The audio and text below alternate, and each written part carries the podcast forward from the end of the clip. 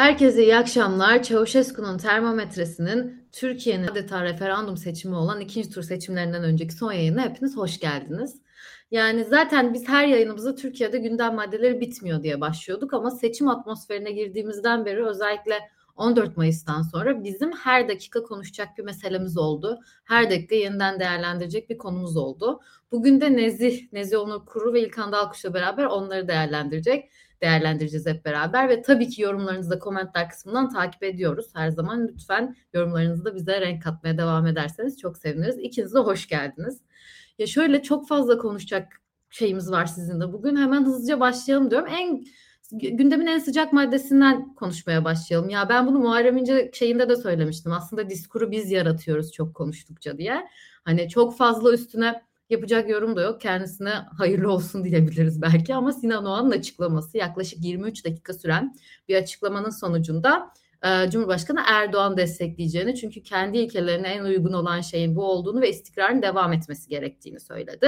Yani tabii ki çok fazla tartışılan şeyler oldu. 14 Mayıs öncesi bütün tweetlerini sildi yaklaşık bir buçuk iki saat önce. Çünkü çok farklı söylemleri vardı ama Türkiye'de bu tür taraf değişikliklerine de biz çok fazla uzak değiliz. Sinan Oğan'ın bu değişikliğini nasıl yorumlarız aslında? Yani şöyle bir söylemi de vardı kendisinin. Onu da özellikle Nezih senden çok merak ediyorum. Seçimden hemen sonra yüzde beşlik kitlesini fire vermeden kendisi ne derse ona oy vereceklerini söylüyordu ama böyle bir şeyden bahsetmek mümkün mü sence? Sinan Oğan'ın bu hamlesini e, bizim pazar günü hayatımızda neleri değiştirir? Ne söylemek istersiniz? Nezih seninle başlayabiliriz. Putin ve Aliyev'in Türkiye seçimlerine müdahalesi olarak okuyabiliriz e, Sinan Oğan'ın tercihini muhtemelen e, dedikodular doğru yani orada Aliyev'in e, Sinan Oğan'a ricacı olması Erdoğan aracılığıyla e, Sinan Oğan'ın Cumhur İttifakı saflarına katılmasını sağlamış görünüyor. O, yani e, Sinan Oğan çünkü bugüne kadar hep aslında Millet İttifakı'na daha yakın açıklamalarda bulmuş. Cehennemin kapılarını kapatmak gibi fakat cehennemin kapılarını kapatmaktan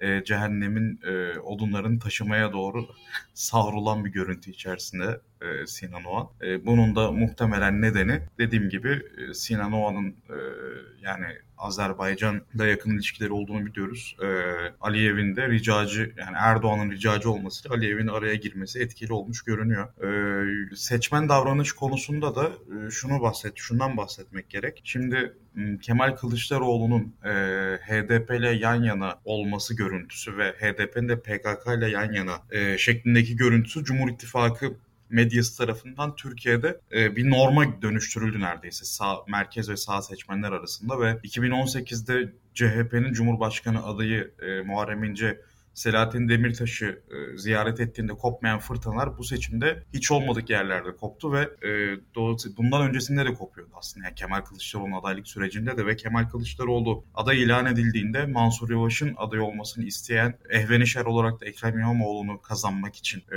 daha uygun gören e, bir kısım genç milliyetçi Atatürkçü seçmen, e, apolitik seçmenler de buna dahil e, Kılıçdaroğlu'na yönelmediler ve Kılıçdaroğlu çok geride başladı aslında. 39'la başladı. Erdoğan 44-45'ler civarındaydı. E, yaklaşık 16-17 civarındaydı. Buradan bir dalga yakaladı Muharrem fakat onu iyi kullanamadı. E zaten e, seçim yaklaştıkça da 15, 16, 17 puanlı kitle içinde Erdoğan karşıtı olanlar e, Kemal Kılıçdaroğlu safına geçti ve Kemal Kılıçdaroğlu 45'lere yaklaştı bu şekilde. Gerileri de gördü ama seçimde artık seçim ne kadar adil ve temiz bir seçim bilmiyoruz. Biraz daha geride görünüyor. Ben 49-45'e inanmıyorum açıkçası. E, ama yani daha geride olduğunu söyleyebiliriz tabii. Yani geri kalan tepki oyu seçmeni de e, Sinan Oğan tarafına yönlendi ve aslında Sinan Oğan'ın tabii ki de kalıcı seçmeni değil yani bunu söyleyebiliriz. Orada Ümit Özdağ'ın payı daha çoktur yani. Hani Sinan Oğan'dansa. Yani bir sahiplenme söz konusuysa orada Ümit Özdağ'ın e, yani yaklaşık partisi ne zaman 2021'de mi Zafer Partisi'nin 2020'de mi tam hatırlamıyorum. E, yani yanlış olmasın iki senedir yaklaşık Zafer Partisi'ni etkin şekilde e, hem dijitalde hem de alanda örgütlemeye başardı ve %2'nin üzerine çıktı yani Zafer Partisi. Orada Ümit Özdağ'ın e, kalıcılıktan bahsetmesi bence daha hakkıdır yani e, açıkçası. Orada Sinan Oğan'ın yönlendirebileceği seçmen belki e, MHP'li muhalifler olabilir. Yani MHP oy verip de Erdoğan'a oy vermeyen, Erdoğan yerine Sinan Oğan'ı tercih eden seçmenler olabilir. Iğdırlılar olabilir yani e, Caferiler olabilir. Onlar da toplamda yani hani muhalif MHP'liler, bahsettiğim hemşeri grupları işte Ars, e, Kars, Ardahan, Iğdır bölgesinden e, oraya nüfus kayıtlı olan aynı pozisyonda konumlananlar derken yüzde bir, bir buçuk eder mi etmez mi? Emin değilim yani. Yani kabaca şundan bahsedebiliriz. Ee, bizim araştırmalarımızda yaklaşık e, yüzde kırklarda Kılıçdaroğlu desteği vardı Sinan Oğan seçmeninde. Yüzde yirmilerde Erdoğan desteği, e, yaklaşık yüzde otuz kırklarda da kararsız. ikinci tura e, sandığa gitmeyecek e, ya da iki aday arasında kalmış e, seçmenler var. Aslında heterojen bir kitle. Ama hani daha böyle sezgisel konuşacak olursak, biraz da tecrübi konuşacak olursak İlkan da sever böyle yorumları.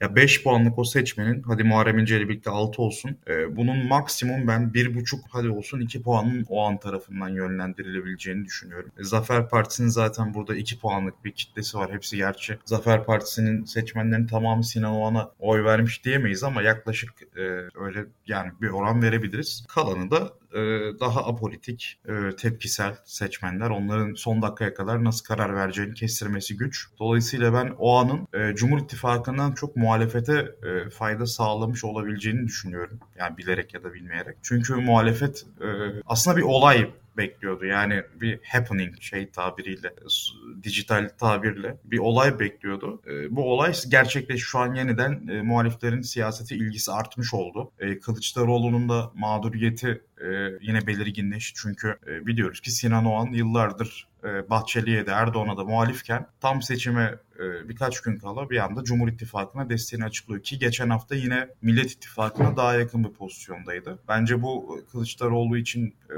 bir mağduriyet alanı açar ve dolayısıyla yani ben Sinan Oğan'a oy veren seçmenlerin daha büyük bir kısmının Kılıçdaroğlu'na yönelebileceğini düşünüyorum bu sayede. Belki sandığa gitmeyecek olan gitmemiş olan ya da ya da başkanlıkta hiç kimseye oy vermemiş MHP'liler de var. Bunların bir kısmı Kılıçdaroğlu'na yönelebilir. Tabii ki Kılıçdaroğlu'nun e, bu adil olmayan seçim koşullarında farkı kapatması anlamına gelmiyor doğrudan. Burada temkinli yaklaşalım. Bizim ilk turda da anketlerin aslında çok az yani güvenilir anketlerin çok az bir kısmı %50'yi geçeceğini söylüyordu Kemal Kılıçdaroğlu'nun. En e, optimisti de Konda'ydı. %49'lardaydı. Biz mesela Mayıs ayında anket açıklamadık. Yani bizim en yüksek bulduğumuz oran 47 idi Kemal Kılıçdaroğlu için. E, yani daha temkinli yaklaşmak gerek anketlerde. Zaten anketlerin temsil edemediği en az 150-200 bin e, Suriyeli seçmen var. E, bunun kadar en azından belki de e, başka ülkelerden vatandaşlık alan seçmenler var. Tespit edilemeyen seçmenler var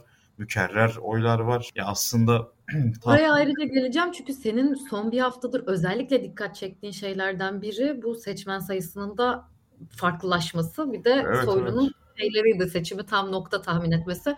Onu ayrı bir konuda konuşalım. Bu Sinan Oğan konusunda İlkan da ufak bir yorum yapmak isterse onu da konuşup kapatıp o taraflara geçelim. Çünkü esas kritik ikinci turdan önce konuşmamız gereken şeyler de bunlar sanırım.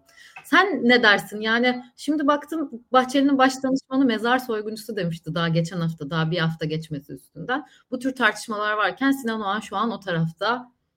Bunu nasıl yorumlamalıyız sence?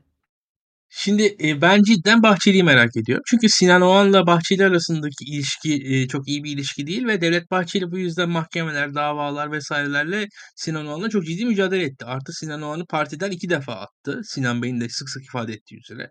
O yüzden Devlet Bahçeli'nin olduğu yerde Sinan Oğan biraz ters mıknatıslanma yapar diye düşünüyorum ki yapacaktır da. Ve Bahçeli'nin aldığı %10 üzerinde oyla da kendi e, arkasının da sağlam olduğunu düşünüyorum. Yani Bahçeli'nin öyle değişip MHP'nin başına lider falan tasarlamak vesaire bunlar öyle şu an için Erdoğan'ın kapasitesinde olan şeyler de değil. Yani onu da ifade etmem lazım. Yani böyle o da e, bence absürt bir yorum olur. Birçok kişi yapıyor açıkçası. Ben absürt buluyorum. E, Sinan Oğan'ın şu an verdiği destek konusunda ise e, Nezih'te paralel bir şekilde Sinan Oğan aslında söylem olarak Ümit Özdağ'dan daha fazla Millet İttifakı'na yatkın e, gözükürken tam aksine eylem olarak bir anda değişti dönüştü. Bu anlık hızlı değişim dönüşüm e, hikayesi bence muhalefet açısından belli bir enerji, belli bir e, motivasyon sağladı. Çünkü neticede seçim bir yandan da bir hikaye yazma meselesidir. E, Kılıçdaroğlu'nun kendi yazdığı hikaye milliyetçi kesimin e, Sinan Oğan üzerinden aldığı yüksek oyla aslında bitmişti. E, ancak şu an tekrar e, Kılıçdaroğlu hikayesine Sinan Oğan bir sayfa daha e, yazılacak bir yer bıraktı diye düşünüyorum bu yaptığıyla. Çünkü haklılığını kaybetti, bir pozisyon kazandı. Haklı yani hikayesini kaybetti Sinan Oğan şu anda. E, aksine Kemal Kılıçdaroğlu hikayesini ise bitmiş, bitmiş olan belki hikayesine devam için bir yer daha bıraktı diye düşünüyorum. Sinan Bey'in yaptığı hareketin ise tabii ki e, ben de açıkçası Azerbaycan'la e, Azerbaycan'ın dış ilişkileriyle bağını ben de seziyorum. Öyle bir ilişki olduğunu seziyorum. Birçok kişi orada telefonlardan vesaireden bahsediyor ki Azerbaycan'ın Tayyip Erdoğan'a yoğun desteği ve açık desteği var ortada. E, İlham Aliyev'in tweetlerine vesaire baktığınız zaman görüyorsunuz zaten onu. Türkiye'de gerek e, özellikle Azerbaycan bu konuda çok pervasız destek açıkladı. E, Rusya'dan yine açık net destekler var. Balkan ülkelerinin kimileri daha usturuplu ama yine de açık destekler verdiler Tayyip Erdoğan'a. E, genelde böyle Tayyip Erdoğan'a yurt dışından destek veren bir 10 kadar ülke oldu. E, bu enteresan bir durum aslında Türkiye'de. Ben onu da söylemem lazım. Daha öncesinde de evet yurt dışından birileri birilerini desteklerdi ve hatta mesela şeydir bilirsin yani The Economist'in hep bir desteklediği aday vardır seçimlerde veyahut da özellikle Anglo-Sakson basınında e, bir gelenektir. Yani bu aslında gazeteler birilerini desteklerler yani. Bu ve bu bize yapılan bir bize karşı yapılan bir şey de değildir. Türkiye'de ise aslında bu Türkiye'deki iç işlerine karışma olarak algılanır. Ama bunun tam daha ilerisi e, siyasi konumdaki, siyasi makamdaki kişiler tarafından Erdoğan'a yapıldı ama nedense normal, doğal, sıradan vesaire karşılandı. Bunu da ilgiyle izlediğimi söylemem lazım. Yani seçimler yurt dışı müdahalesinden bahsedildiği zamanlardayız. E, seçimlerimize yurt dışı müdahalesi oluyor yani bence gayet net bir şekilde. Gerek doğal gaz faturalarımız üzerinden gerek e, Azerbaycan'ın Türkiye etkisi üzerinden enteresan bir dış dış müdahalenin içerisinde bir seçime giriyoruz. E, yani seçimler de böyle. E, ilginç yani hakikaten dünya demokrasisi adına değişik bir deneyim yaşadığımızı söylemem lazım. E, oylara etkisini de kısaca kendi ifade edeyim. Ben Sinan Oğan seçmenlerinin Herkes gibi kabaca üçe bölüneceğine inananlardanım.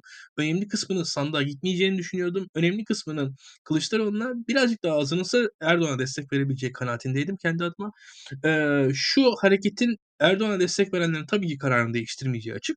Verecek Sinan Oğan seçmenlerinin.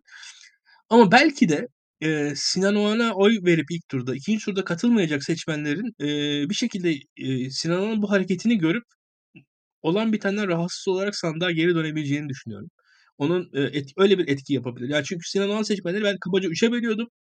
İşte atıyorum 10 seçmeninin 3'ü Kılıçdaroğlu'nun yanındadır, 3'ü Erdoğancıdır, 4'ü e, mesela işte şeydir e, desek e, şöyle sandığa gitmeyecek deseydik o sandığa gitmeyecek 4 seçmenin belki ikisini Kılıçdaroğlu lehine sandığa götürtebilir şu hareketin neticesi diye öyle bir kanaatim var kendi adıma.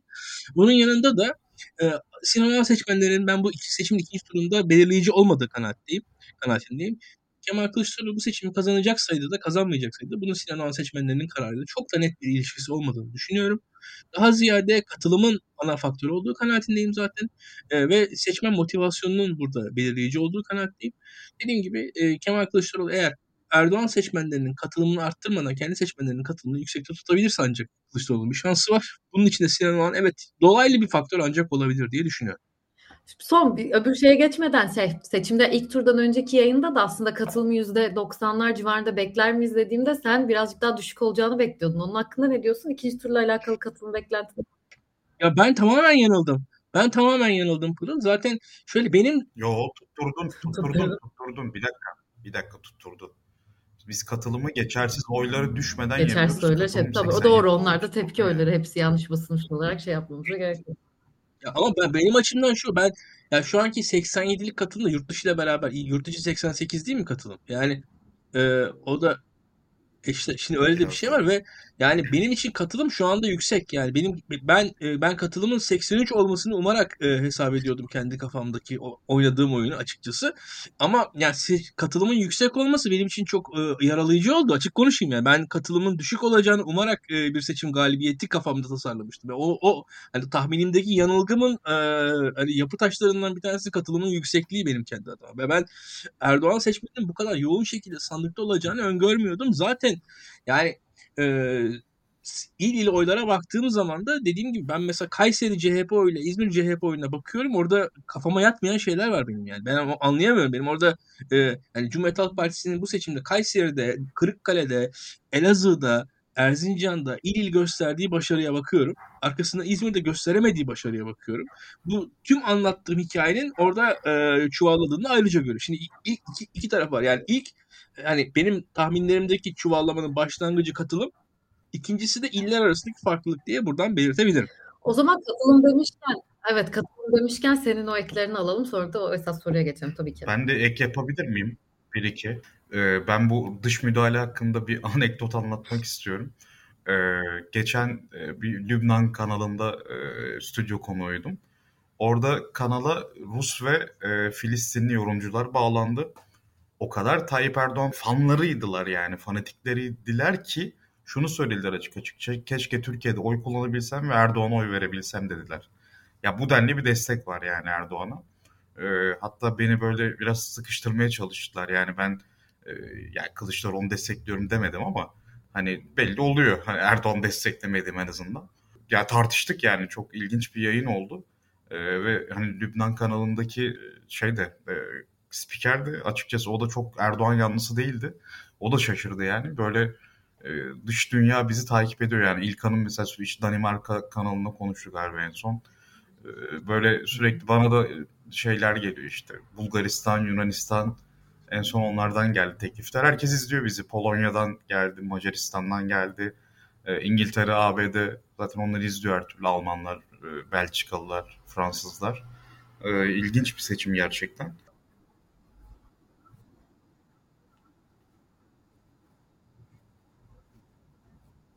Hı hı.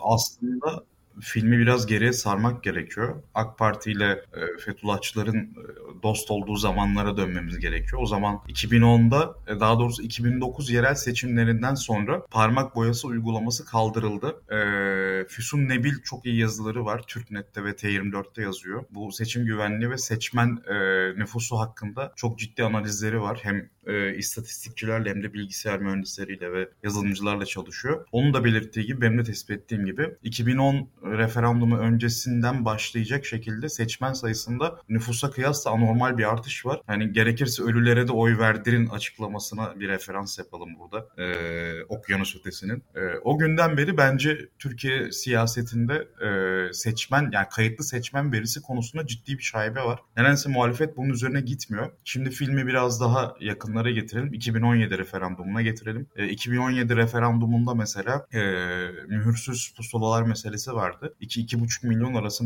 mühürsüz pusula geçerli sayıldı mesela. Ve doğuda da e, hem referandum öncesinde e, HDP'li tüm etkili siyasilerin Demirtaş başta olmak üzere e, içeri alındı ve HDP'nin kampanya yapmasının engellendiğini biliyoruz. E, burada Ümit Özdağ'ın seçim gecesi İlkan çok anlatır. YSK binasını basma hikayesi var. Bence çok yerindeydi. E, ben Ümit Özdağ kızarız ederiz o da bizi linçlettirir ama ya Ümit Özdağ'ın bu konuda hakkını vermek lazım. E, orada çok büyük bir sıkıntı vardı. 2018 seçimlerinde yine e, özellikle bu seçimde olduğu gibi MHP'nin oylarında çok yüksek bir artış gözlemlendi. Evet MHP'nin oyları anketlerden bir iki puan yüksek oluyor. Bu doğru.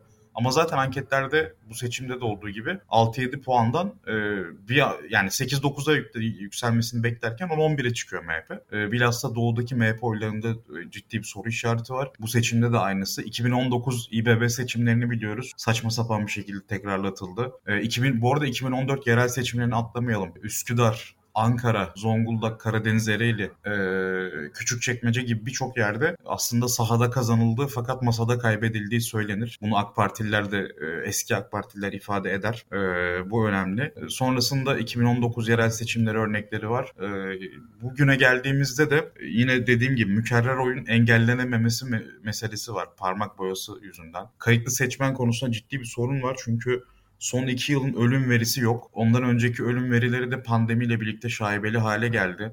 Depremde kaç kişi öldüğüne dair yine şaibeler var. Çünkü 50 bin kişi olmadığını biliyoruz. Minimum 125 bin kişi ve 50 bin kişi de kayıp tahmin ediliyor e, ve zaten açıklanmıyor veriler. E, Birçok kişi de e, evindeki ölmüş kişilere yani yeni ölmüş 2018-19 seçimlerinden sonra ölmüş kişilerin e, kişiler için seçmen kağıdı geldiğini söylüyor. Yurt dışı seçmeninde de yine e, belirsizlikler var. Tam net şeffaf değil. E, TÜİK zaten e, dediğim gibi ölüm verisini açıklamıyor. E, İçişleri Bakanlığı göçmen verisini şeffaf şekilde açıklamıyor. Kaç milyon ya da kaç yüz bin e, seçme göçmenin veya da yeni vatandaşlık bu e, hani gayrimenkul alımıyla vatandaşlık kazanan hakkı kazanan kişilerin ve ailelerinin kaçının oy kullandığını bilmiyoruz. E, hatta 2019 seçiminde Mersin Akdeniz'de Suriyeli oylarıyla e, HDP tarafından yönetilen belediye AK Parti'ye geçti mesela. Bu bir örnektir. E, neyse bu şeffaflıkları bir ken bu şeffaf e, olmayan veri meselesini bir kenara koyuyorum. Bu veriler üzerinden yani zaten şeffaf olmayan veriler üzerinden bir analiz yapıyoruz. E, 57 milyon 100 bin kişi yaklaşık 2019'da e, yurt içi kayıtlı seçmen. Bunun üzerine 4 milyon 900 bin yeni seçmen, TÜİK, pardon YSK bunu açıklamış. 3 e, milyon 400 binlerde yine yurt dışı seçmen var. E, bunları topluyoruz. Tahmini ölüm sayısını hesaplayınca sağlıkçılar ve istatistik, istatistikçilerle beraber yaptığımız analize göre yaklaşık 2 milyon 400-500 binlerde ölüm tahmin ediliyor 2019'dan beri. E, bu veriyi çıkardığımızda elimize kalan rakam 63 milyon 500 binlerde. Fakat seçmen sayısı olarak açıklanan rakam 64 milyon 100 bin. Arada 500-600 binlik bir fark var ve bu tam anlamıyla açıklanamıyor. E, burada e, göçmenler, e, yeni vatandaşlık alan göçmenler ve işte bu Iraklar, İranlılar, e, Körfez ülkelerinden gelip de ya da Rusya Ukrayna'dan gelip de gayrimenkul alan kişiler belki bu farkı açıklayabilir fakat net bir bilgi yok. Ee, ayrıca her şey eklemeyi unut. Adreste gözükmeyip de e, yani adresine kayıtlı gözükmeyip de seçmen e, olmak isteyen başvuru yapıp e, bunu sağlayan 630 bin kişi de var yani bu da hesabın içerisinde. E, geriye kalan 500-600 bini açıklayamıyoruz. Bu e, YSK yani YSK ve TÜİK verilerini doğru kabul ettiğimiz halde gerçekleşen ve açıklanamayan rakam. Yani bir de az önce bahsettiğim gibi e, 2000 2010'lardan bu yana nüfus verisinde ciddi bir problem var. Mükerrer seçmen e, sorunu yaşanıyor. E, bunları da dahil ettiğimizde yani belki de milyonlara varacak şekilde ciddi bir kayıtlı seçmen sorunumuz var. Dediğim gibi yani burada artık hani bunu onursal adı güzeldi. E, zaten beraber de hala konuşuyoruz, tartışıyoruz. Onu da o da farkındaydı fakat yani parti yönetimi belki de bu konuda açıklama yapmamayı tercih etti bilmiyorum. Diğer partiler zaten konuyla ilgilenmiyor. CHP partiler yok hükmünde bu konuda. yani bu 500 600 bin açıklanamayan seçmen meselesi e, artı yani İlkan'ın da belirttiği gibi e, özellikle batıdaki illerde yani Edirne, Kırklareli, İzmir e, bu tip illerde AK Parti'nin anormal bir artışı var. Artış var yani. Mesela Edirne'de o oyu artmış. Ya İzmir'de çok az düşmüş. Ya buralarda ciddi bir sorun var. Çünkü e, İç Anadolu'da Erdoğan gerilerken bu ileride yükselmesi tamam yani terör vesaire bu endişelerle açıklanabilir ama hani önceki seçimlerde de aynı hikaye vardı. O zaman gerçekleşmemişti ve en büyük problem de şurada e, İçişleri Bakanlığı bu bahsettiğim verilerin patronu. Yani göçmen verisinin, ölüm doğum verilerinin patronu aslında. Yani TÜİK gibi gözükse de İçişleri Bakanlığı burada daha etkili. Zaten göç konusunda direkt yetkili İçişleri Bakanlığı ve İçişleri Bakanı Sayın Soylu 9.5 e, ve 320-25 vekil tahminiyle seçimin en iyi bileni yani. Bu şey vardı ya e, ahtapot kahin ahtapot. Adını unuttum. Paul. Ha, Dünya Kupası e, kazananlarını biliyordu. Maç maç. O, o derecede bir e, tahmin yeteneğine sahipmiş Sayın Bakanımız. E, dolayısıyla şunu vurgulamak gerek. Yani bu şartlarda e, ilk önce partilerin organizasyonu sağlaması gerekiyor ve CHP ya zaten diğer partiler yok. Ben diğer partiler konuşulmaması bütün suçun CHP'ye kalması anlamına geliyor. Bence diğer partiler daha da sorumlu yani. Ee, ya CHP de bu işi maalesef becerememiş. Ee, sadece ya onursal adı güzel üzerinde bir e, baskı oluştu. Fakat onursal adı güzel belki 2018 seçimde tartışmalı ama bu seçimde aslında ondan önceki süreçte ciddi bir problem var. Çünkü parti örgütünden veri gelmiyor. Hani onursal adı güzel veriyi işlemek üzere orada görevli ama veride problem var. Burada parti örgüt, parti örgütün başındaki kişi veya diğer örgüt yani mesela Türkiye gönüllüleri de demek ki çok çok iyi çalışmadı. Oralarda soru işareti var. Fakat ben bu seçimde oy ve ötesi ve Türkiye gönüllülerinin dersini aldığını ve iyi örgütlendiğini tahmin ediyorum. Yani seçmen de daha çok sahip çıkacaktır diye düşünüyorum. Yeteri kadar da farkındalık oluştu gibi sanki kamuoyunda. Sadece ben değilim. Bugün bir olay demir de e, Erdoğan'ın çok yüksek oy, oran, oy oranına sahip olduğu anomalilerin bulunduğu 6000 sandıktan bahsetmiş. A, a, sandık sayısını tam hatırlamıyorum yanlış olmasın. E, 22 bin olabilir. Ve burada 6 milyon seçmenin kayıtlı olduğunu belirtiyor. Erdoğan'da minimum e, 800 bin oyunun oyunda ciddi endişeler olduğunu belirtiyor. E, polimetre miydi? Bir bilemedim şimdi. Polimetre olabilir. Bir şirket bir analiz yapmış. Ya tam ben o kadar rahat hani 2 milyon oyda anomali, anomali vardır diyemem ama böyle şüpheler var. E, daha da önemlisi e, kırsalda örgütlenmek gerekiyor. Çünkü e, Füsun Nebil'in belirttiği gibi analizinde e, bir ya da iki sandığın bulunduğu köy ve mezralarda e, Erdoğan Kılıçdaroğlu'ndan yaklaşık e, iki, iki buçuk milyon farkla önde. Zaten ülke genelindeki fark o kadar. Diğer kalan yerlerde kafa kafaya seçim. Belki Kılıçdaroğlu bir adım önde. Hani buradaki e, örgütlenme önemli. E, tüm seçmenlere de sesleniyorum. Bu iş sadece partilere bırakılacak derecede ciddiyetsiz bir şey. Bu çok ciddi bir mesele. Türkiye'nin seçimlerine Kim Putin'in, Aliyev'in ve diğer e, körfez ülkelerinin e, ayrıca örtülü şekilde İngiltere'nin ABD'de bir kısım elitlerin de e, Erdoğan desteklediğini biliyoruz. Almanya'dan e, Avrupa Birliği'nin de örtülü bir desteği var göç konusundan. Her ne kadar Erdoğan'la zikzaklı bir ilişkileri olsa da. Yani Erdoğan'dan aslında o kadar da memnuniyetsiz değiller. E, stratejik ve güvenlik açısından belki ekonomi konusunda ee, yani burada şey olabilir. Belki daha istikrarlı bir yönetim bekleniyor olabilir ama diğer konularda Erdoğan bir şekilde o gemiyi yüzdüren bir lider olarak bakılıyor. Ee, yani mevcut çarpık düzenin e, ve Türkiye'nin bir göçmen deposu. Birçok konuda depo yani Türkiye. Yani ben şimdi göçmenleri öyle nesneleştirmek istemem ama yani göçmenlerin maalesef depo deposu haline getirildi. Ya plastik çöp mesela Adana plastik İngiltere'nin plastik çöplerinin deposu haline geldi falan. Çok örnek oldu.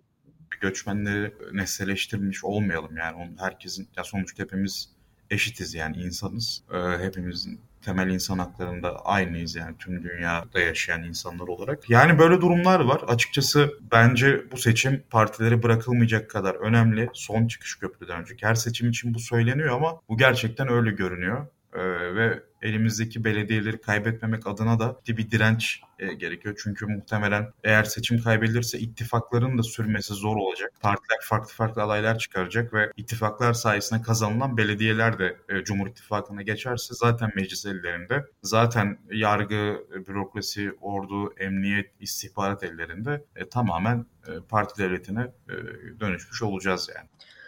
Yani zaten sen de biraz önce ya konuşmaya başlarken de dedik senin cümlen bu. Hakemi de yenmemiz gereken bir seçimdeyiz. Burada izleyicilerimiz de Enes Burak da yazmış. Ben de müşahit oldum sizin yayınınızı izledikten sonra demiş. Sen de söyledin zaten oy ve ötesinde Türkiye gönüllüleri de ilk seçime nazaran neredeyse sanırım iki katına çıkardılar gönüllülerini. Ama bu yeterli demek değil. O yüzden yani şehirlerin dışında Anadolu'da senin dediğin gibi köylerde her yerde müşahit olacak gönüllülere ihtiyacımız var. Yani evet bu normalde seçim ya da politika siyaset siyasi partilerin yapması gereken bir şey olarak kabul edilebilir tabii ki. Ama şu anda geleceğimizi değiştirme seçimindeyiz.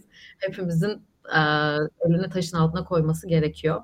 İlkan bu konuda senin bu mesela büyük şehirlerdeki oylar hakkında küçük bir yorumun varsa onu alalım. Ondan sonra birazcık sağ seçmeni ikna edebildik mi Ümit Özdağ'ın etkilerini konuşalım hep beraber.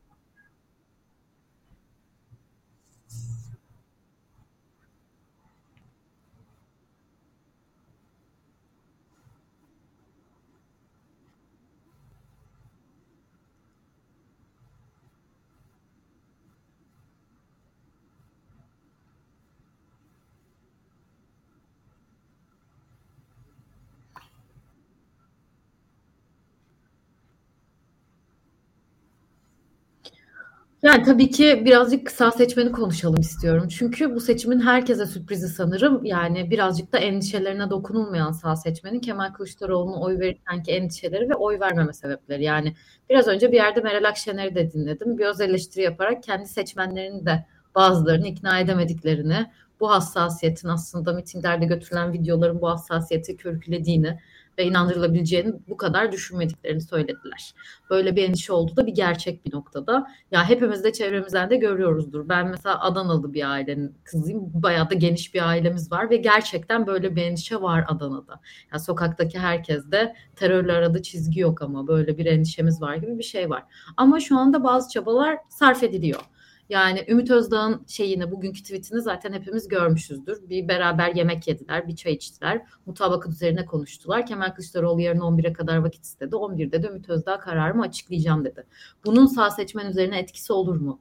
Ya da bangır bangır değiştirilen söylemin birazcık daha böyle şehri hedefleyen iletişimdense daha net daha birazcık daha sert bir dille diyeceğimiz bir iletişim diline geçmiş olmasının, terörün tamamen karşısında durduğunu anlatmaya çalışmasının, bu sığınmacı göçmen meselesini tamamen kendisinin çözeceğini, Erdoğan hiç göndermeyeceğini söylemesinin sağ seçmen üzerine etkisi olmuş mudur? Ya da nasıl bir etkisi olmasını bekleriz sizin tarafınızdan. Ya ben bir...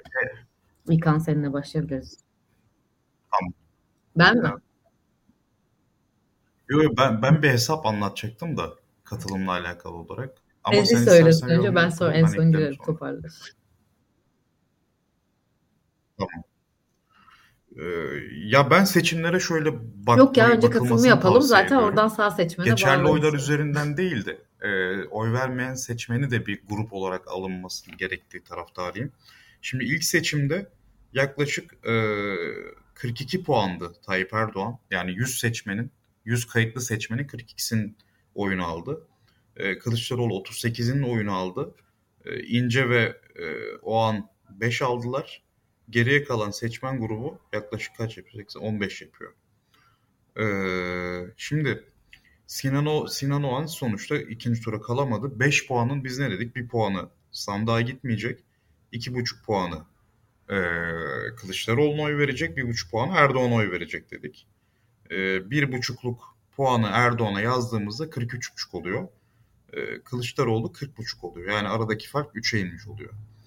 E, geriye kalan bir puanlık seçmen de e, şey karar, kararsıza gidiyor. Oy yoka gidiyor. 16 puan. Eğer Kılıçdaroğlu şimdi burada hiç şeyden söz etmiyoruz. Bugünkü açıklamanın etkisi vesaire. Buradan söz etmiyoruz. Belki o bir puan e, İlkan'ın bahsettiği gibi e, Kemal Kılıçdaroğlu'na gidecek. Biraz daha fark azalacaktı. Bunu göz ardı ediyorum veya Erdoğan'ın 43,5'luk e, seçmen kitlesi içinde aslında yaklaşık 13,5 e, puanlık kitle 12-13,5 puanlık kitle AK Partili olmayanlar. Yani MHP'liler, BBP'liler, e, yeniden refahçılar, Hüdaparcılar, e, bir kısım belki e, İyi Parti seçmeninden çok az bir kayma var. O olabilir. Yani buradan bence fire vermiş olacak. Yani Erdoğan aslında 43,5'ta kalmayacak muhtemelen. Erdoğan daha da oy kaybedecek çünkü maksimumu vurdu Erdoğan. Yani Erdoğan'ın düşmesiyle Kılıçdaroğlu'nun artmasıyla bu fark kapanabilir. Bu farkın kapanması için geriye kalan 16 puanlık o seçmen grubundan en az bir 3-4 puanlık katkı lazım. Mesela bunun örneğini vereyim ben. İstanbul seçimleri 41'e 41 bitti yaklaşık. Ee, 18 puanda oy, yani saadet ve oy vermeyen vardı. Ee, bu ne oldu ikinci seçimde? Yaklaşık 39'lara düştü şey Binali Yıldırım. 38'lere düştü. Ee, Ekrem İmamoğlu ise 41'den o 18'den gelen e, 4-5 puanla birlikte Binali Yıldırım'dan da bir 2 puan geldi. Ee, yaklaşık 45'lere yükseldi. 45-46 civarına yükseldi. Yani seçim 41-41'di. 39'a 46 bitti. Ve çok büyük bir fark ortaya çıktı. Yani 13 binlik fark 805 bine yükseldi. Yani böyle bakınca e, biraz daha analitik bakmış oluyorsunuz ve aslında şunu da hatırlamak gerek. E, ben takip ettiğim anket firmalarında ya Panorama'da, Team'de vesaire burada Kemal Kılıçdaroğlu hiçbir zaman rahatça 48'in üzerine çıkmadı. E, seçimdeki az önce bahsettiğim işte kayıtlı seçmen meselesi, mükerrer seçmen meselesi, e, ıslak imzalı tutanakları tutanaklarla kontrol edilememesi birçok ilde e, Muharrem İnce'nin oy hanesine Kemal Kılıçdaroğlu'nunkinin yazılması ya da Sinan Oğan'ınkine yani farklı farklı durumlar. E, bunun da etkisiyle aslında belki seçim 48'e 46 ya da 48'e 47 bitti belki bilemiyoruz. E, 48'e 47 bitmiş seçimin dönmesi için illa hani Sinan Oğan'ın oylarının doğrudan Kılıçdaroğlu'na eklemlenmesi haricinde bir seçenek yokmuş gibi görünüyor. Geçerli oylardan baktığımızda ama mesele geçerli oylardan değil. E, sandığa gitmeyenler üzerinden değerlendirmek. Yani mesela eğer sandığa gitmeyenler sandığa giderse e, İstanbul örneğine yine geri döneyim. İstanbul'da Kemal Kılıçdaroğlu 48 küsürlerde bir oy aldı. Bu aslında Ekrem İmamoğlu'nun e, 31 Mart'taki sonucu kadar bir oy.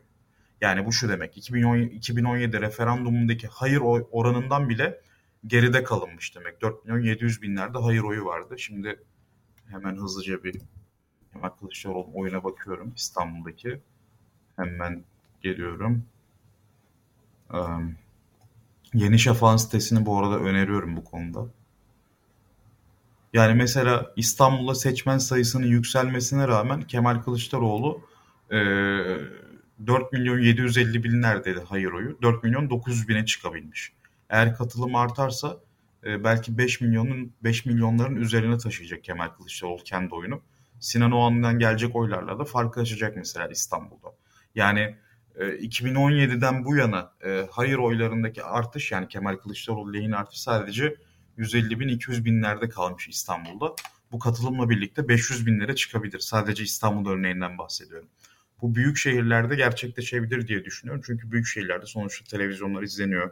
Sosyal medya daha çok takip ediliyor. Belki etkin reklamlarla ve e, yani Ümit Özdağ, Sinan Oğan gibi açıklamaların, kişilerin açıklamalarının da etkisiyle kırsaldaki milliyetçi seçmenden de bir dönüş olabilir. Mesela İstanbul seçimlerinde yine e, Öcalan açıklamalarıyla birlikte e, MHP seçmeninde bir kırılma olmuştu. MHP seçmeninin ilk seçimde sadece yani 2018 genel seçiminde İstanbul'da MHP'ye oy veren yaklaşık 800 binlerde galiba seçmen vardı. Bunun %10-15'i İmamoğlu'na oy vermişti. İkinci seçimde bu %30'lara çıktı mesela. Bu çok büyük bir game changer e, kırılma oldu. AK Parti'den o kadar oy almadı aslında İmamoğlu. AK Parti'den aldığı oy 100 binlerde, MHP'den aldığı oy 250-300 binlerde İmamoğlu'nun. Yani Cumhur İttifakı seçmenine şöyle bakmak gerekiyor. AK Partililer Cumhur İttifakı'nın en fanatik grubu. Erdoğan aşkı var o grupta. Diğer gruplar o kadar Erdoğan'a aşık değil, daha az bağlılar. Yani bizde böyle e, medyada, basında ve işte YouTube kanallarında filan AK Parti seçmeni tamamen böyle İstanbul'dan okuyoruz. Çünkü İstanbul'da MHP'li yok. Ama Türkiye gerçeği öyle değil yani. Türkiye'de Erdoğan seçmeni işte az önce bahsettim yani 43,5 puan pardon 42 puan Erdoğan seçmeni var 100 e, kayıtlı seçmen içinde. Bu 42 puanın e, yaklaşık minimum 12'si e, MHP'li e, Büyük Birlikte Yeniden Refahlı, Hüdaparlı ya da İyi Partili veya diğer muhalefet partilerinden. Yani bu 12 puandan Kemal Kılıçdaroğlu oy bile alabilir diye düşünüyorum ben. Ee, yaşanılan gelişmeler önemli burada. Suriyeli konusuna değil, değinilmesi de bence önemliydi ama sadece Suriye değil bence burada ekonominin bir milli güvenlik sorununa dönüştüğünü bence muhalefetin daha çok vurgulaması gerekiyor. Yani e, ekonomi yüzünden biz mesela Rusya ile e, asimetrik bir ilişki içerisindeyiz. Nükleer santrallik tamamen onlara veriyoruz. S-400 alıyoruz kullanmamak üzere. Sürekli minnet altındayız. Doğal gaz borçlarını öteliyoruz. İşte Körfez ülkeleriyle de yine benzer bir ilişkimiz var. Azerbaycan'la farklı bir ilişkimiz var. Ee, İran'la sürekli doğal gaz fiyatları üzerinden pazarlık halindeyiz. Ee, Avrupa Birliği ile ilişkimizde göçmen kartıyla sadece ayakta durabiliyoruz. Yani Türkiye'yi onurlu bir ülke olmaktan ziyade e, dışa bağımlı e, ve sürekli pazarlıklar halinde sanki bir batmak üzere olan tahtakale esnafıymış gibi yöneten bir irade var. Şahsi, keyfi ve irasyonel bir irade var. E, bence e, muhalefet bunun bir milli güvenlik sorunu gerçekten de böyle yani.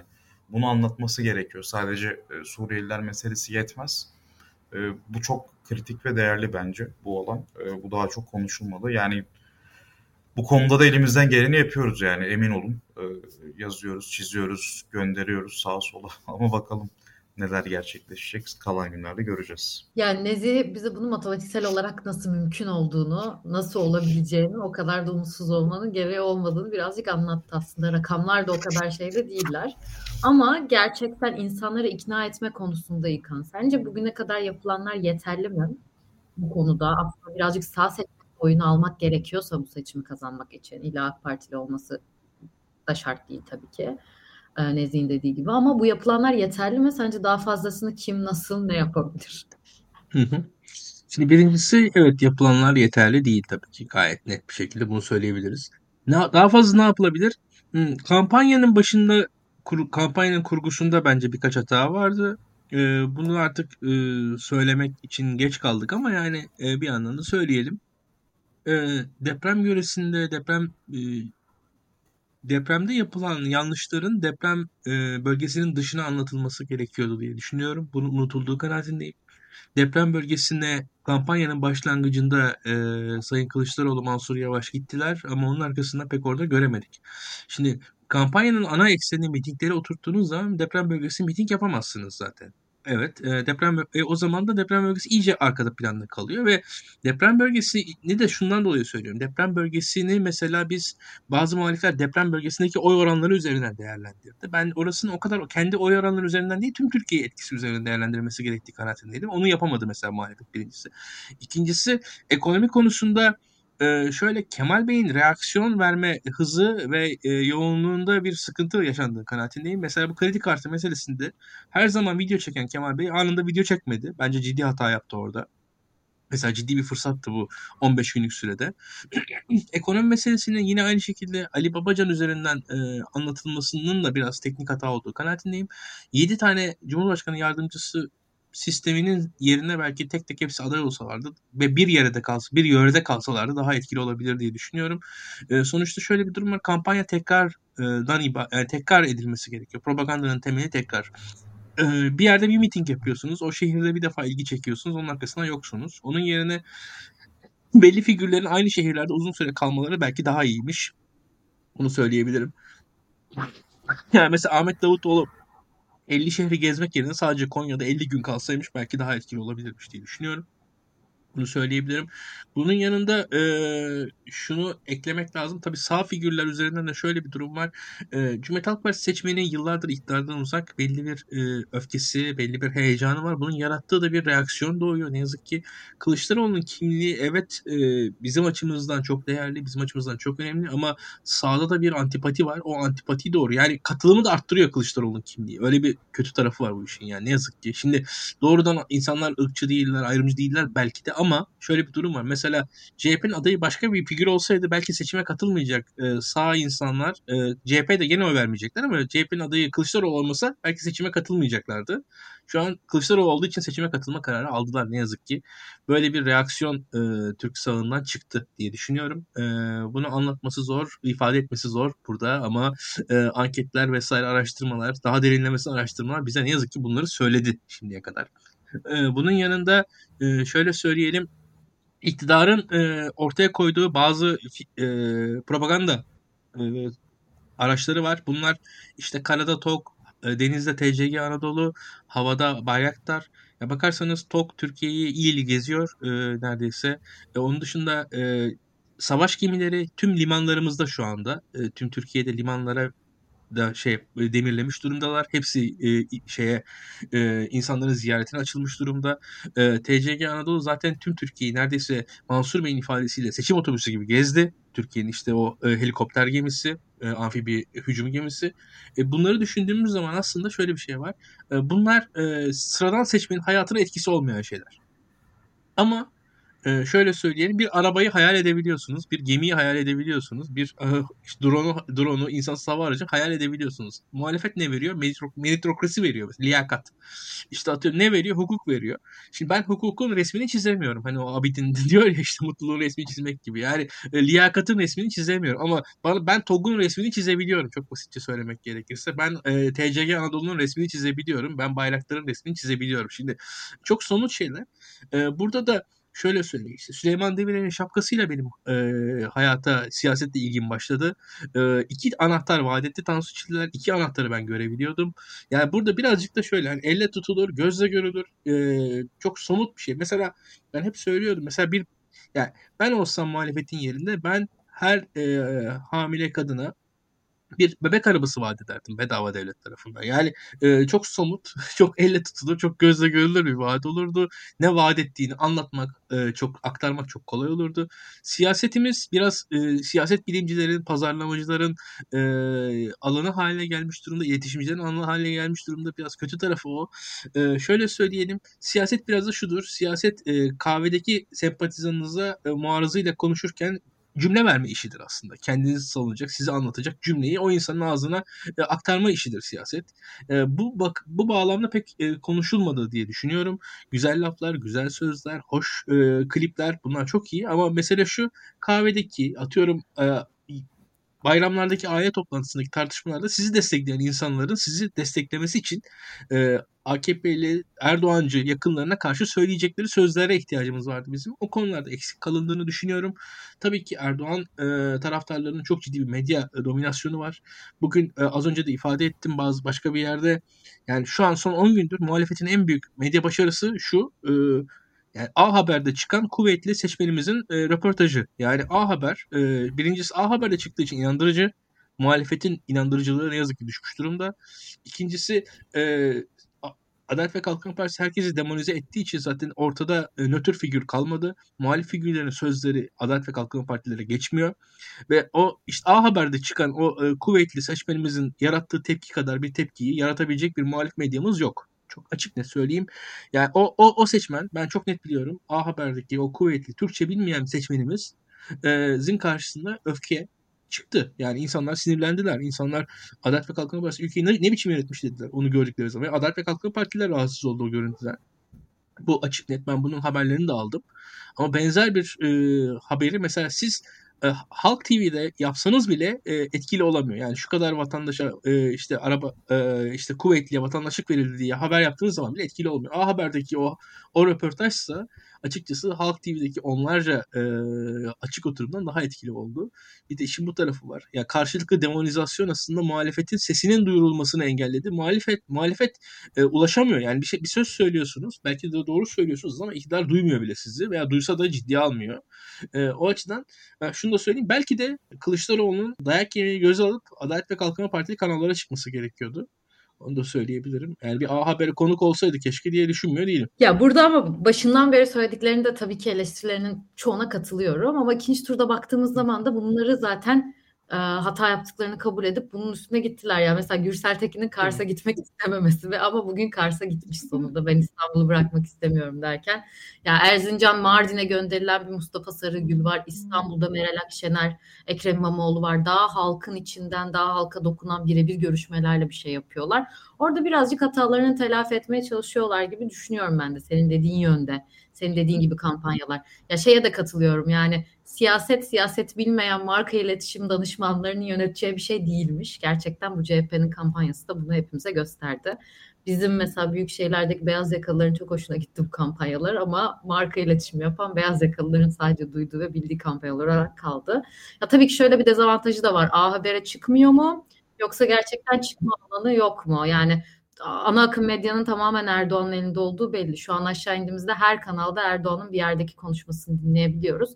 Ama tabii ki Halk TV izleyen kitlenin de kim olduğunu ne kadar konuşuruz, ne kadar şey yaparız bilmiyorum. Ama peki sence esas sizden merak ettim yani evet böyle handikaplar var. Böyle handikaplar ilk turda da vardı aslında. Ama bir şekilde de ikna edilmesi gereken seçmen var. Yani şunu mesela Adana'daki insanların Kemal Kılıçdaroğlu'nun PKK'ya karşı konumunu hiç bilmediğini ben size çok net bir şekilde söyleyebilirim. Çünkü milliyetçi de bir seçmen olduğunu söyleyebiliriz oradaki. Buradaki seçmeni anlatmak mümkün mü? Ki belediye başkanı Zeydan Karalar orada aslında hakta iyi bir performans da sergiledi. Ama belli düzeyde yeterli olmamış. %51'e kadar taşıyabilmiş. Ya da herhangi bir büyük şehirde bunu yapmak için yeterli süre var mı? Bu başarılabilir mi? Sence Nezi? Birkaç şey söyleyeyim. Ee, ben çok fazla yorum yapmayacağım burada. Zeydan Bey ile Vahap Bey'in seçimde daha fazla aktif olması gerekiyordu e, çok net bir şekilde Türkiye'nin gündemine sokulması gereken iki karakter olduklarını olduklarını söylüyorum. Ben şu anda yani Zeydan Bey'in kişiliğini mesela daha çok Türkiye'de insan tanısa muhalefete daha sempati duyacakları açık. Aynı şekilde Vahap Bey'in de öyle. Bu ikisi de aslında Türkiye'nin genelde merkez e, zeki insanların seveceği, beğeneceği figürler. Bu, bu iki figürde diye düşünüyorum. Başarılı belediye başkanları keşke muhalefet orada da bence hata yaptı. Bunu da ekleyeyim. Nezih devam etsin. Yani katılıyorum burada. Ee, zaten Kılıçdaroğlu'nun yani handikapı şu. Şimdi Türkiye'de bir yenilik isteniyor fakat Kemal Kılıçdaroğlu aslında 13 yıldır siyasetin içinde ve e, CHP Genel Başkanı. Yani o da bir yenilik sağlamadığı için ilk turda insanlar fantezi oyları verdiler. Hem mecliste hem Cumhurbaşkanlığında. Sinan Oğan'ın oyu yani %5'i geçmesi aslında bir fantezi oyu demek. Çünkü insanlar biliyor ki Sinan Oğan kazanamayacak. Kazanamayacak bir adayın %5'i bulması demek yani insanlar demek ki hakikaten yeni yarıyor. O kadar arıyorlar ki eskiden o kadar bıkmışlar ki artık hani gidelim de bir tepkimizi koyalım demişler. Ya, yani Ekrem İmamoğlu veya Mansur Yavaş ya da başka yeni biri olsaydı ben e, zaten Muharrem İnce'nin ortaya çıkmayacağını böyle bir dalga oluşmayacağını Sinan Oğan aday olsa bile %1'lerde ikilerde kalabileceğini düşünüyordum. Ee, yani dolayısıyla ikinci tur bence biraz daha işlerin ciddiye alınacağı bir seçim olacak. O milliyetçi e, seçmenler arasında da zaten Erdoğan'ı sevenler Erdoğan'a oy vermeye devam edecekler. Burada Erdoğan'ın onlarla bir gönül bağı kurduğunu söylemek mümkün. Ama bu Babala TV yayını, Babala TV bu arada e, sadece gençlerde değil, gençlerin çevresinde yani yaşça büyük olan anne babalarında, abilerinin, ablalarında, akrabalarında da etki yaratıyor. Onlar da merak edip bakıyorlar. Onlar da e, etkileşim alanına giriyorlar. Babala TV bence önemli. Orada Kemal Kılıçdaroğlu'nun ben etkin bir performans sergilediğini tahmin ediyorum. E, tabii Ümit Özdağ'ın katılması önemli burada. Sinan Oğan'la birlikte yeniden bu konular tartışmaya sunulacak ve Ümit Özdağ'ın açıklaması daha önemli hale gelecek. Aslında Sinan Oğan şu an Ümit Özdağ'ın reklamını yapmış oldu önceden. E, Ümit Özdağ'ın da muhtemelen yani Millet İttifakı e, masasında yer alacağını tahmin ediyorum. Yani burada artık Kılıçdaroğlu'nun itiraz gelse bile ben dinleyeceğini tahmin ediyorum. Burada daha çok önemli olan kişi bence Ali Babacan değil. Ahmet Davutoğlu, Temel Karamollaoğlu e, ve Gültekin Uysal zaten pragmatik hareket ediyorlar böyle konularda. Ben Meral Akşener'in onayının önemli olduğunu düşünüyorum. Çünkü Ümit Özdağ ciddi suçlamalarla partiden ayrılmıştı. E, Meral Akşener bunu okeylerse yani muhtemelen öyle yapacaktır diye tahmin ediyorum. Ali Babacan'a rağmen bile olsa bu iş gerçekleşir diye umuyorum. Ee, bakalım yani Ümit Özdağ orada artık bir reklam yüzüne dönüşebilir e, Millet İttifakı adına. Yani muhalif olduğu da biliniyor. Yani dediğimiz gibi 2017 referandumundaki tavrı önemliydi yani orada muhaliflerin pek çoğu aynı şekilde e, cesur davranamamıştı maalesef. Yani Suriyeliler konusunda da dijital milliyetçilik yapmadıkça Ümit Özdağ'ın bazı argümanları, sayıları bir kenara bırak. Yani vatandaşlık konusunda e, ve oy verme konusundaki argümanları gayet savunulabilir aslında. E, ama tabii ki bunun üslubu, e, dayandığı verilerin gerçek olup olmaması, işte linç hikayelerinde failin kim olduğuna dair söylemleri bunlar e, yani Ümit Özdağ'ın profesör doktor olmasından ötürü e, bence daha dikkatli olması gereken meseleler. Biz siyasi parti lideri olmaktan önce bir akademisyen kendisi. Yani bu konu e, ötekileştirmeden de gayet tutarlı şekilde anlatılabilecek mesele. Çünkü Türkiye'nin başına gelen çok az ülkenin başına geliyor. Bir anda bu kadar göçmen akını ve bunun pazarlık haline getirilmesi, sınırların bu denli boş bırakılması, Türkiye'yi yöneten iradenin sadece Erdoğan değil yani burada güvenlik elitlerinin de e, nüfusu Türkiye'deki yaşayan nüfusu bir aset olarak görmesi ve bu yüzden e, bir şekilde göçmen sayısının artışına izin vermesi bunlar kesinlikle tartışılması gereken meseleler. Yani dolayısıyla ben Ümit Özdağ'ın daha makul bir e, pozisyona gelmesiyle birlikte bu konuda da seçmenin çoğunluğuna hitap edebilecek bir aktör olduğunu düşünüyorum. Zaten e, CHP ve İyi Parti de bence bu konuda Zafer Partisi'ne kıyasla benim bahsettiğim o makul pozisyonda konumlanıyorlar. Yani Esad'la diyalog da önemli olacak burada. Yani uluslararası açıdan. Erdoğan bunu bir şekilde istihbari olarak sağlıyor ama muhtemelen yani Esad burada doğrudan görüşülecek bir zemin oluşmasını istiyor. Şu an istemese bile belki orta vadede isteyecek. Buna bence iktidarın e, değişmesi önemli bu konuda. Yani Türkiye'nin de Türkiye'de yeni bir yüz hem ekonomide hem dış politikada Türkiye'nin kredisi ve itibarını artıracaktır. Yeni sayfa açacak. Ee, bakalım yani. Umarım 28 Mayıs'ta Türk halkı bunun farkına varır. Ben ilk turun bir referandum olduğunu düşünüyorum aslında. Referandumdan Erdoğan geçememişti tüm e, şaibelere rağmen. İkinci turda da bu sefer daha çok ciddiye alınmış bir referandum olacağını tahmin ediyorum. Zaten e, seçim kampanyasında bahsettiğimiz üzere bence muhalefet e, tırnak içine çok aşko kuşko bir kampanya stratejisi izledi ve sürekli mitingler yaptı. E, dolayısıyla Dolayısıyla bu da e, yani şey algısını yaratıyor. Kent, kırsal, kültürel çatışma seküler dindar da değil bu sadece yani o tabii ki içinde ama kent ve kırsalın çatışması, kırsalın ahlaki olarak görece daha üstün hala sayılması ve kentlerin azınlık olarak görülmesi ve bunun yanında eklemlenen terör suçlamasına yönelik maalesef niye anlamıyorum Kılıçdaroğlu'nun çıkıp ortalığı inletmemesi gibi faktörler ilk turda e, maalesef böyle bir sonuç ortaya koydu. Ben Kılıçdaroğlu olsam yani şahıs olarak benim sahte videomu birisi yayınlasa Murat Karayılan denen teröristle ben ortalığı yıkarım yani böyle bir şey olamaz. Çünkü yani düşünsenize Kemal Kılıçdaroğlu'sunuz sizin e, kendiniz yani şahıs olarak PKK saldırısına maruz kalmış birisi. E, oğlunuzu askere yollamışsınız. Diğerleri yollamazken yani gayet mütevazi bir hayatınız var. Bu devlete hizmet etmişsiniz. Şu an ana muhalefet lideri olarak hizmet ediyorsunuz. E buna rağmen sizi teröristlerle birlikte anıyorlar. Yani ben sinirimden uyuyamazdım herhalde. Yani çok yani şahıs olarak söylüyorum. Ben her şeyi geçtim.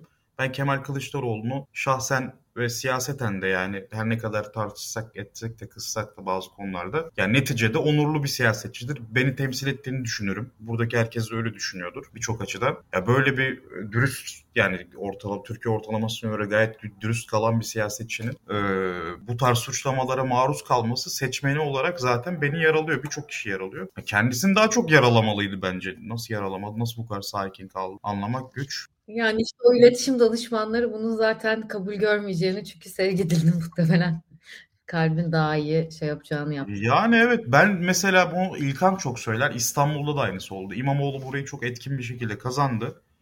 Yani ilk bir iki sene yok İstanbul senin kalp malp orada.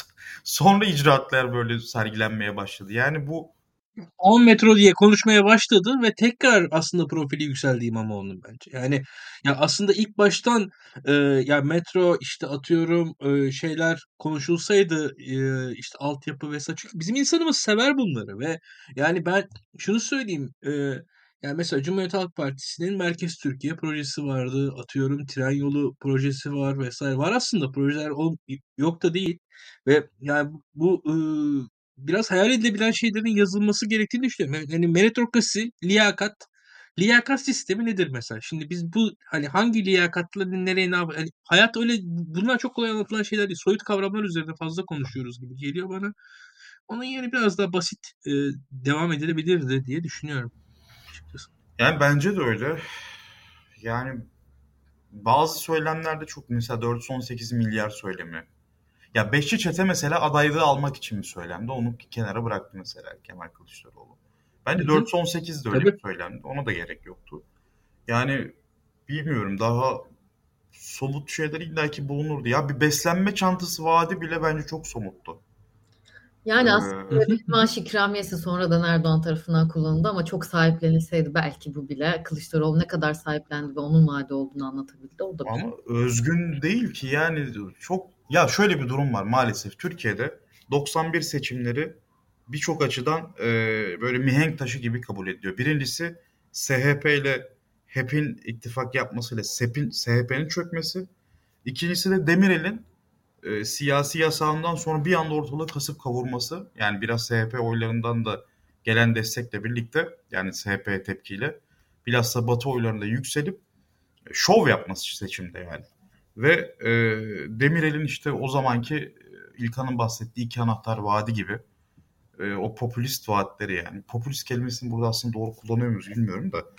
E, ya Demirel farklı bir figürdü. Onu herkes yapamıyor. Yani Demirel yapabilmişti ve o ilk ha, orijinaliydi işin yani. Bunu herkes yapamaz. Ya yapmak zorunda da değil yani. Ben Kılıçdaroğlu'nun e, gayet e, hane ekonomisine dair e, mantıklı vaatler sunabileceğini düşünüyordum. Fakat ya mesela ben şeyi anlamıyorum. Ya universal income meselesi var ya evrensel gelir mi diyoruz Türkçe. Ee, ya bu konuşulan bir şey artık dünyada. Bunu sosyal demokrat bir parti konuşabilirdi. Kim konuştu? Tayyip Erdoğan. Yani Tayyip Erdoğan son dakikalarda biraz konuşmaya başladı da çok etkisi olduğunu zannetmiyorum. Ya bunu uygun bir dille anlatabilirdi. Aile sigortası kavram yani o paketi e, çok daha detaylı şekilde izah edebilirdi. E, ya çok farklı şeyler denenebilirdi. Ben üzülüyorum yani birçok değerli sosyal politikacı, değerli ekonomist, finansçı yani hiçbiri değerlendirilemedi bence. Yani Bakalım. mesela Ali Babacan evet credible birisi evet. evet. Ali Babacan credible birisi. Ya ama Ali Babacan'ın yüzü eski ve Ümit Özdağ, işte Sinan Oğan, Muharrem İnce bunlar konuşulurken milliyetçi seçmenden bahsedilirken o seçmenin HDP kadar haz etmediği bir figürü bu kadar baş köşeye koymak yani çok mantıklı bir şey miydi bilmiyorum. Ali Babacan'ın tenzih ediyorum yani bu suçlamalardan hani şey olarak e, kontekst bağlam içinde konuşuyorum. Bakalım yani.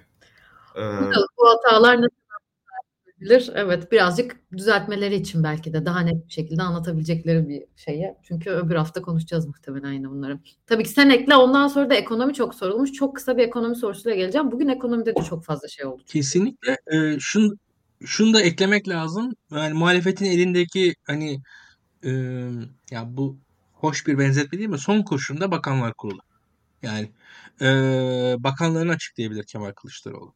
Doğrusunu söylemek gerekirse ve yani bu e, yarın vesaire bir bakanlarından birkaçını şu şu bakanım bu bu bakanım olacak diye açıklarsa bir de önemli bir figürler olabilirse bu isimler artık kendi seçeceği Bunların da e, seçimden önce aslında biraz bir e, ortalığı sarsabileceğini düşünüyorum kendi adıma. Yani popüler, tanınan veyahut da etkileyebilecek seçmenleri belli figürler bakan olarak e, açıklanabilir.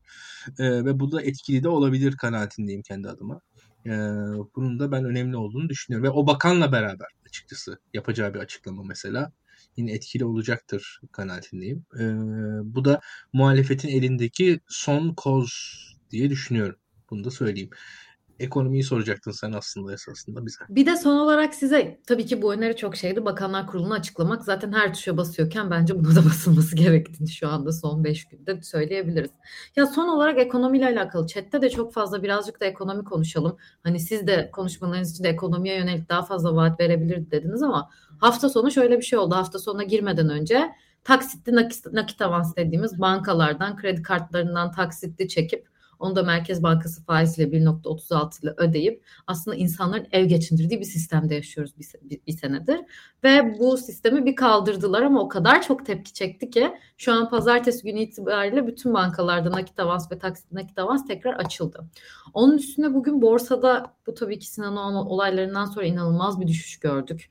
Aynı şekilde doların 20'nin sınırlarını zorladığı bir şeye doğru gittik ve bugün bir Ekrem İmamoğlu videosu da izledim. Gerçekten şey 5 liraya vatandaş bir vatandaş 5 liraya aldığı şeyleri gösteriyor. 4 tane erik, bir tane domates ve bunları alarak evine gidebildiği bir Türkiye'de yaşıyoruz. Yani şu an ekonomik krizde bu aslında bu veriler de ikinci turdan sonrası da çok daha iyi, iyiye gideceğini söylemiyor. Zaten hiçbirimiz iyi beklemiyorduk ama ne diyoruz bu ekonomiyle alakalı neler demek istersiniz? İlkan senin hep Ekonomi yorumun olur. Ya ekonomi yorumum şöyle. E, Erdoğan yönetiminin e, ciddi bir e, rezerv meselesi olduğu açık. Türkiye'de son iki yıldır e, ben enflasyonla mücadele edilmediği kanaatindeyim. Zaten tüm yayınlarda bunu söyleyeyim. Bizim enflasyonla mücadele etmeyen bir hükümetimiz var. Ama neyle mücadele ediliyor? Kurla mücadele ediliyor.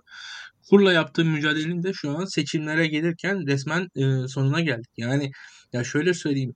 Ya Allah vermeye bir felaket olsa seçimler iki hafta daha ertelense yani Türkiye'de belki de yani e, çok farklı bir kurla biz seçimlere gideceğiz. Yani, e, yani şu an bu seçimler diyelim ki Haziran'ın 15'inde olsaydı Türkiye'nin rezervleri hiç dayanmayacakmış. Yani şu an onu görüyoruz. Ee, bazı e, ifadeleri kullanmam hani e, gerçekten bankacılık kanununa yani e, mugayir olabilir. Bazı şeyleri söyleyemiyoruz artık. O derece e, korku ve sıkıntı halindeyiz e, ciddi dertlerimiz var. Ve şunu da söyleyeyim e, Türkiye'nin e, ekonomisini Tayyip Erdoğan'ın e, düzeltme ihtimali yok. Ve ihtimalinin ötesinde de e, yani şöyle söyleyelim ekonominin temeli e, güvendir. E, iki kişi arasındaki alışveriş sisteme olan güvene dayanır. Ve fiyat dediğiniz şey güven de oluşur. E, siz siz kazıklamadığınızı ve kazıklanmadığınızı bildiğiniz sürece ekonomi işler.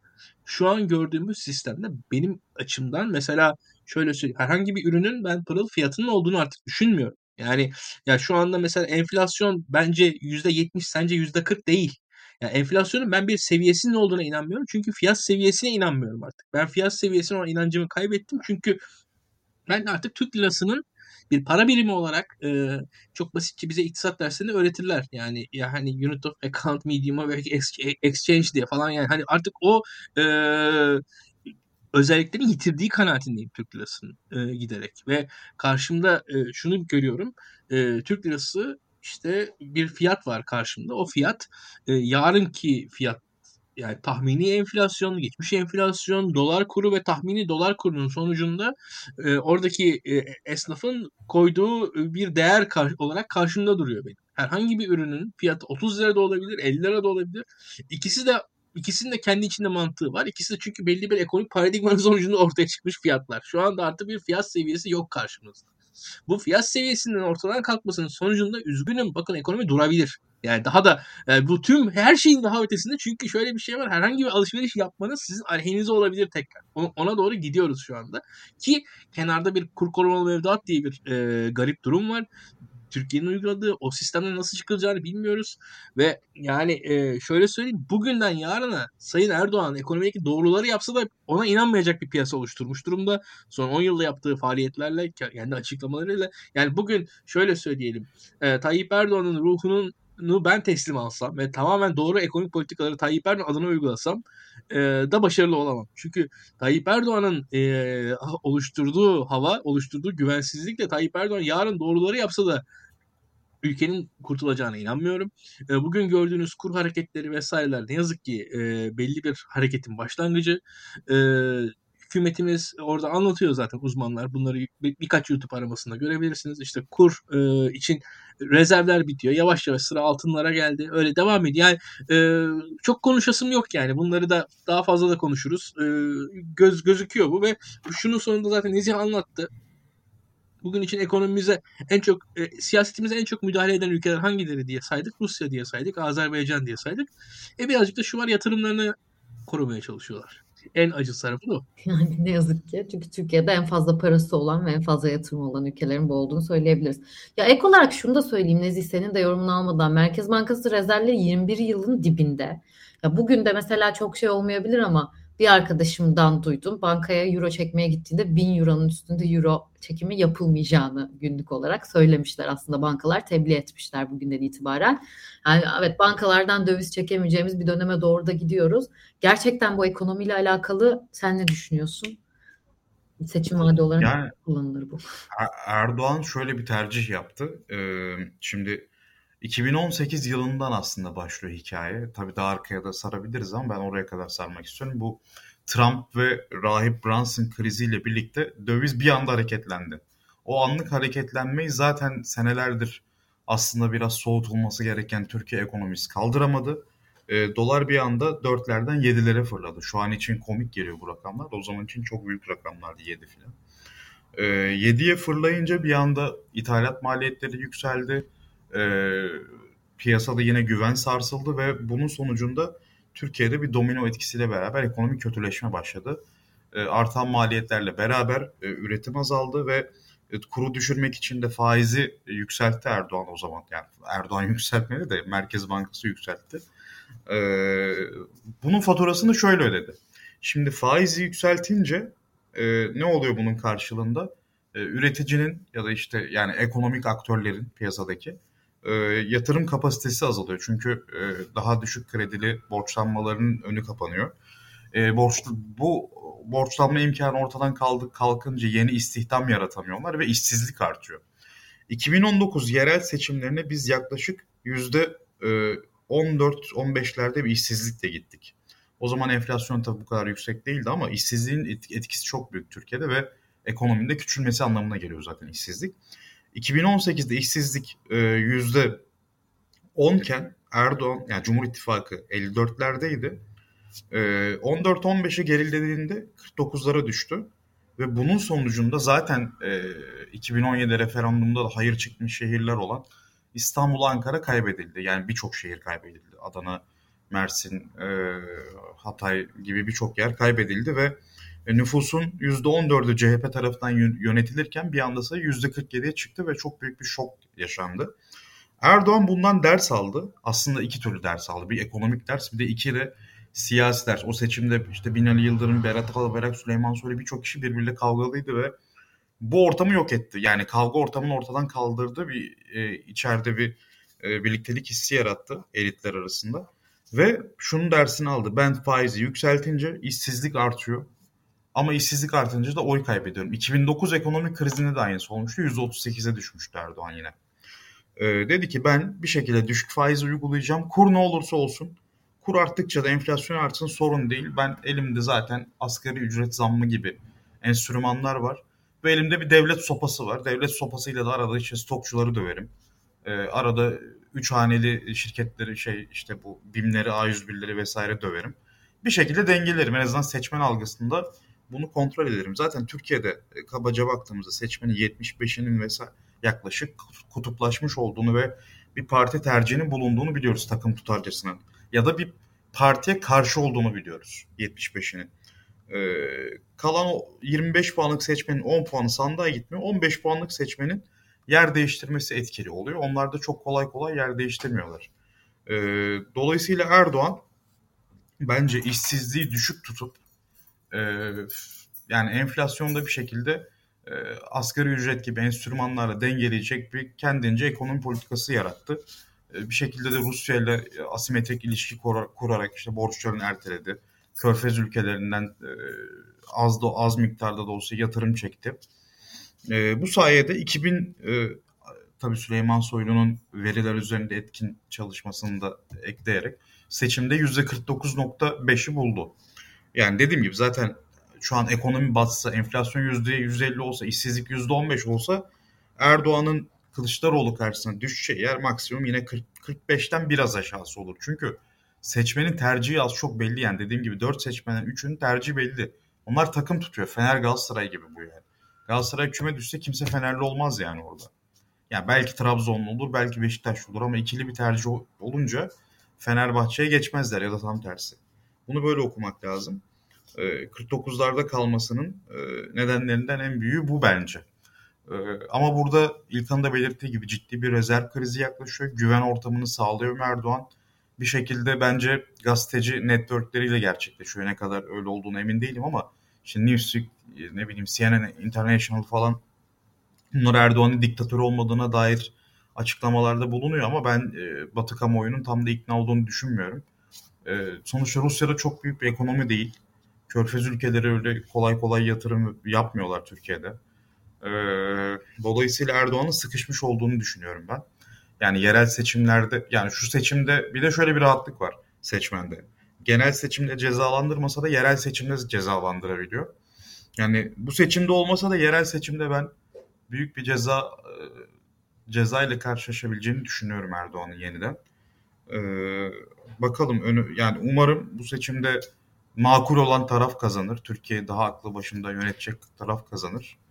Yani ekonomi konusunda dediğim gibi milli güvenlik meselesi olarak anlatmak gerekiyor. Nasıl ki az önce de işte Erdoğan yine Karayılan videosu hakkında konuşmuş. Abdülkadir Selvi montaj olduğunu söylüyor. Yine de montaj montaj değil ya da önemli değil diyor. Öyle bir video var. Bunun çekimleri var diyor. Yani çok ilginç bir case. Erdoğan yani şeyi anlatamıyorum. Mesela işte Mehmet Şimşek gelir vesaire hikayesi anlatanlar var ya. Yani Naci Abal geldi dur, duramadı işte Erdoğan tutmadı bir şekilde onu. Yani ki eko, yani ekonomi yönetiminde de başarısız değildi. Oyları da kötüye gitmiyordu Erdoğan'ın. Yani bir şekilde dayanamıyor. Erdoğan'ın kendi bir yoğurt yiyişi var. Ona karşı gelenle kavga ediyor. Yani baksanıza bu anlattığı hikaye bile montaj olmasına rağmen inanmak istiyor inanıyor. Yani faiz ek meselesi de böyle. Yani çıkıyor düşük faizli faiz ekonomisine devam edeceğim diyor mesela. Hem de CNN'e diyor. CNN International'a diyor yani, yani bunu gerçekten yapacağını yani. Neyse biz epey bir konuştuk böyle. Evet ağzınıza sağlık. Ben de onu şey yapacaktım. Gerçekten eklemek istediğiniz herhangi bir şey varsa alalım. Yani biraz uzatıyoruz bu yayınları ama gerçekten hepimizin geleceği için önemli olan sen de bir önceki cümlende çok şey söyledin. Daha makul olanın kazanmasını istediğimiz bir seçime doğru gidiyoruz. Ee, o yüzden de birazcık konuşmak belki de inancımızı arttırmak ve sandığa gidip oy katılımı artırmak. Evet ve oyumuzu müşahit olmak, gözlemci olmak, görevli olmak. Elimizden gelen her şeyi yapalım, herkesi ikna edelim. Ya e, şöyle söyleyelim seçimler böyle e, geçen seçime göre 14 gün sonra yapıldı açıkçası. E, 50 bin tane genç seçmen tekrar seçmen e, oldular. 18 yaşını bitirdikleri için e, yeni 50 bin seçmenimiz daha var. Onlar ilk seçimine katılacaklar. İkinci tura mı onların ilk seçimi biz de ilk seçimmiş gibi daha heyecanlı bir şekilde sandıklara gidelim ve oyumuzu verelim diye ekleyeyim. Aynen öyle. Ağzınıza sağlık. Hepimiz bir yakınımızı arıyoruz mutlaka çekinceleri olan. Bunları dinliyoruz, ikna etmeye çalışıyoruz. Sandığa gidip oyumuzu kullanıyoruz. Sonrasında da oylarımızı korumak için ya müşahit olarak ya da sayım sırasında vatandaşlık görevi olarak orada bulunup oylarımızı koruyoruz, ıslak imzalı tutanakları alıyoruz diyerek bu yayını kapatalım. Çok teşekkür ederim. Ağzınıza sağlık.